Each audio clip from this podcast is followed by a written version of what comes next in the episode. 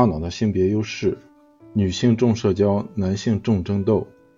你的父母亲都为你提供了自己的一组基因，关于你一切的特征的一整套基因，但你并不是他们一半一半的基因混合物。在大多数的特征上，你会更像爸爸或者更像妈妈。最终，你仿佛是一个马赛克组合：你母亲的鼻子，你父亲的下巴，你祖父的头发，甚至还有更早先辈的某些特征。这一切解释都可以归功于19世纪。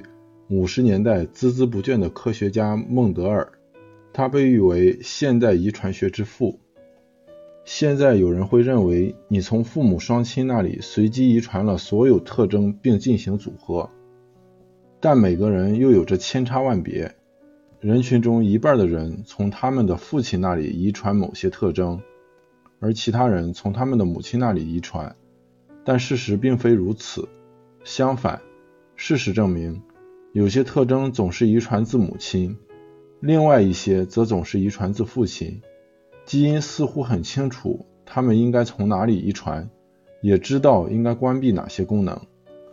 令人惊讶的是，你的大脑里发生的事情，在对老鼠进行自然遗传缺陷研究的实验中，剑桥大学的巴黎·凯维恩和同事发现。缺乏母亲染色体的动物大脑皮层不发达，而那些没有父亲染色体的动物则缺乏成熟的边缘系统。在这一过程中，某些基因保持沉默不表达，被称为基因组印记。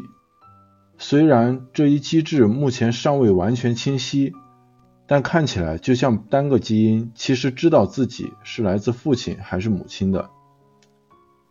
这一发现与最近的另一项研究不谋而合。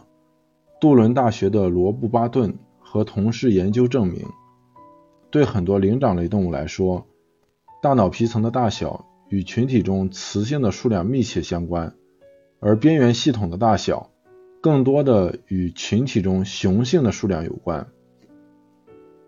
某一物种的典型群组中，雌性的数量反映了雌性的社交能力。这完全说得通，因为大脑皮层正是和社交技能有关。另一方面，对大多数灵长类动物来说，雄性间的关系主要基于竞争优势的序列，也就是让雄性在交配中获得成功的序列。很明显，这与雄性的对抗意愿更加相关。基因组印记的这种模式非常有趣，在大多数灵长类动物中。雌性繁衍成功的关键在于姐妹之间的支持。雌性如果希望自己的社会关系有效运作，就要能够在复杂的社会中自我实现。对肯尼亚安博塞利国家公园中的狒狒将近三十年的家族历史研究表明，社群中最成功的雌性，往往在一生终结时拥有最多的后代。但对雄性来说，问题则不在于社交技能方面，而是要在竞争中保持猛烈的劲头。现如今，任何一个在斗争中保持理智的人都会很快意识到，谨慎才是真正的勇敢。保持谨慎，才能优雅的退场，在未来更好的生活或战斗。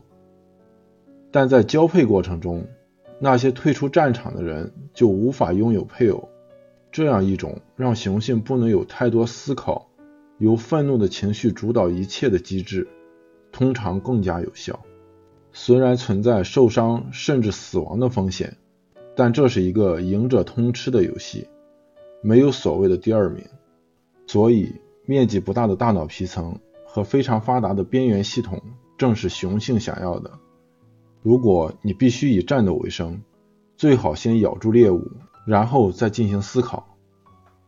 实际上，雌性在大脑皮层的控制权争夺中获得了胜利，因为对他们来说，社交技能更有价值。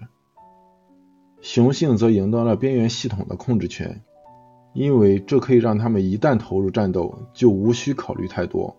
两性之间的进化战争最终是关于控制大脑的某些部分的，但这些部分及其成因至今仍是一个谜。接下来，我们来讨论另一个话题。